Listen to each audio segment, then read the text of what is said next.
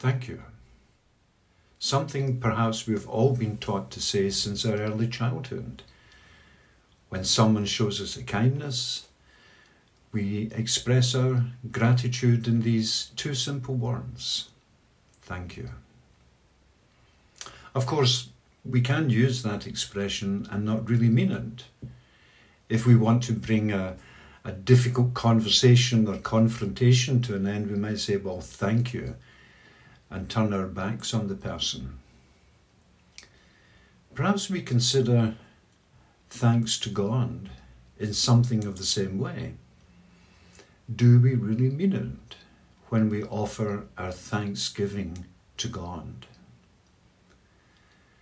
There is a psalm which concentrates and expresses the nature of thanksgiving that should come from the heart of every believer. And it's Psalm 138. And let's just take a moment to read through the psalm. It's a short psalm. I give you thanks, O Lord, with my whole heart. Before the gods, I sing your praise. I bow down towards your holy temple and give thanks to your name for your steadfast love and your faithfulness. For you have exalted your name and your word above everything. On the day I called, you answered me. You increased my strength of soul. All the kings of the earth shall praise you, O Lord, for they have heard the words of your mouth. They shall sing of the ways of the Lord, for great is the glory of the Lord. For though the Lord is high, he regards the lowly, but the haughty he perceives from afar. Though I walk in the midst of trouble, you preserve me against the wrath of my enemies you stretch out your hand, and your right hand delivers me. The Lord will fulfill his purpose for me. Your steadfast love, O Lord, endures forever. Do not forsake the work of your hands. So, Psalm 138 is classified as a psalm of thanksgiving sung in the voice of a, an individual person. And it is well established that such individual psalms can also reflect and express the experiences of a community, of a community of faith, a church, a congregation. So there are plenty of opportunities for us as congregations to reflect on what is happening when we hear and read these words. The core experience driving the Psalm's outpouring of praise and thanksgiving is reported in verse 3. On the day I called, you answered me. You increased my strength of soul. And the rather unusual wording of the final clause there it means something like, You reinforced my inner strength. These words should not allow uh, to be obscured the essence of what God has done. He has answered the prayer that arose from some sort of trial or trouble. So, both individuals and congregations have experience of such moments of answered supplication.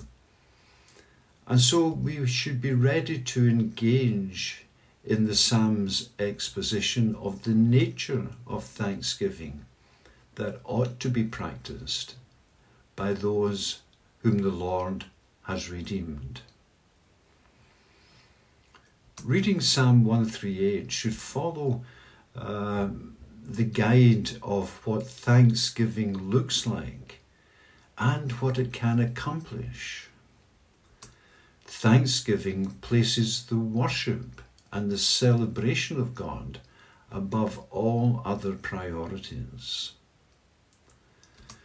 The psalmist's intention to give thanks with my whole heart, as he says in verse 1, reflects a determination to focus the whole of the psalmist's attention and being on the act of gratitude.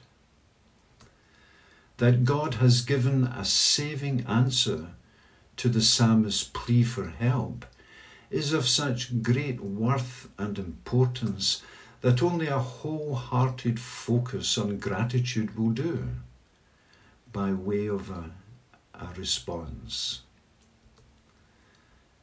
And the psalmist also declares that thankful praise of the Lord will be offered before the gods.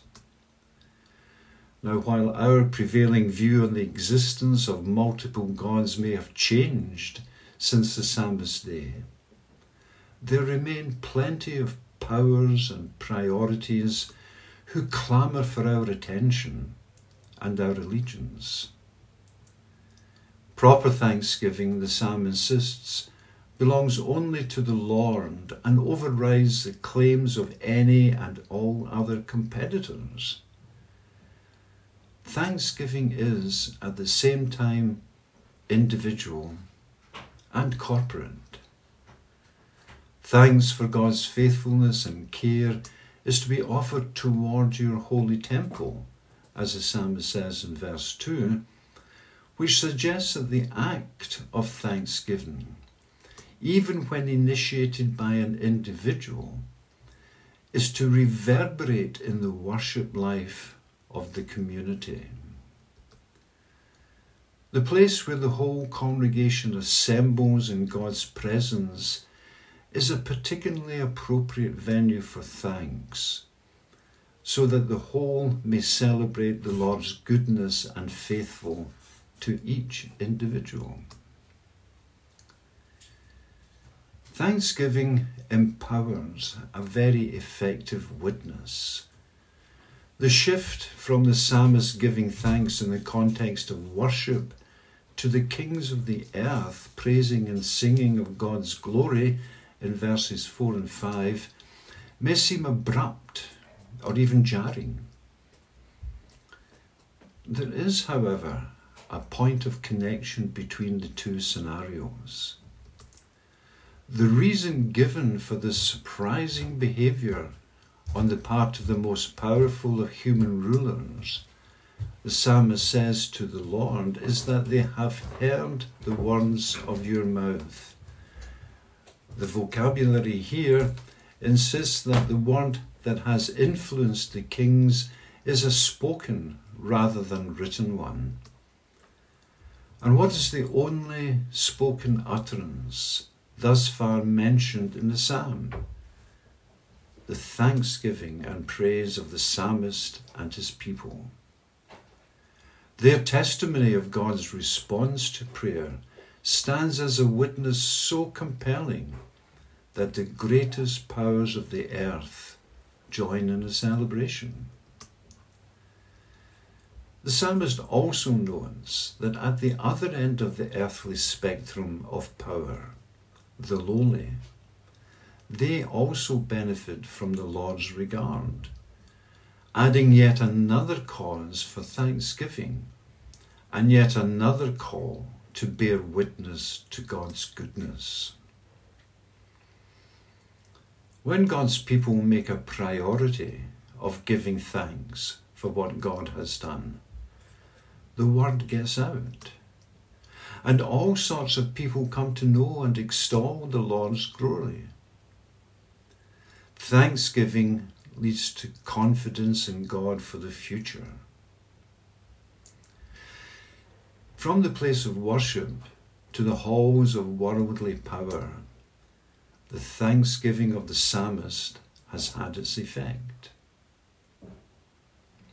But now, in its final section, in verses 7 and 8, the psalm shifts setting once again the presence of fellow worshippers and of mighty kings now gives way to the presence of enemies. But here also, says the psalm, the practice of giving thanks to God for God's saving acts has a powerful and positive influence.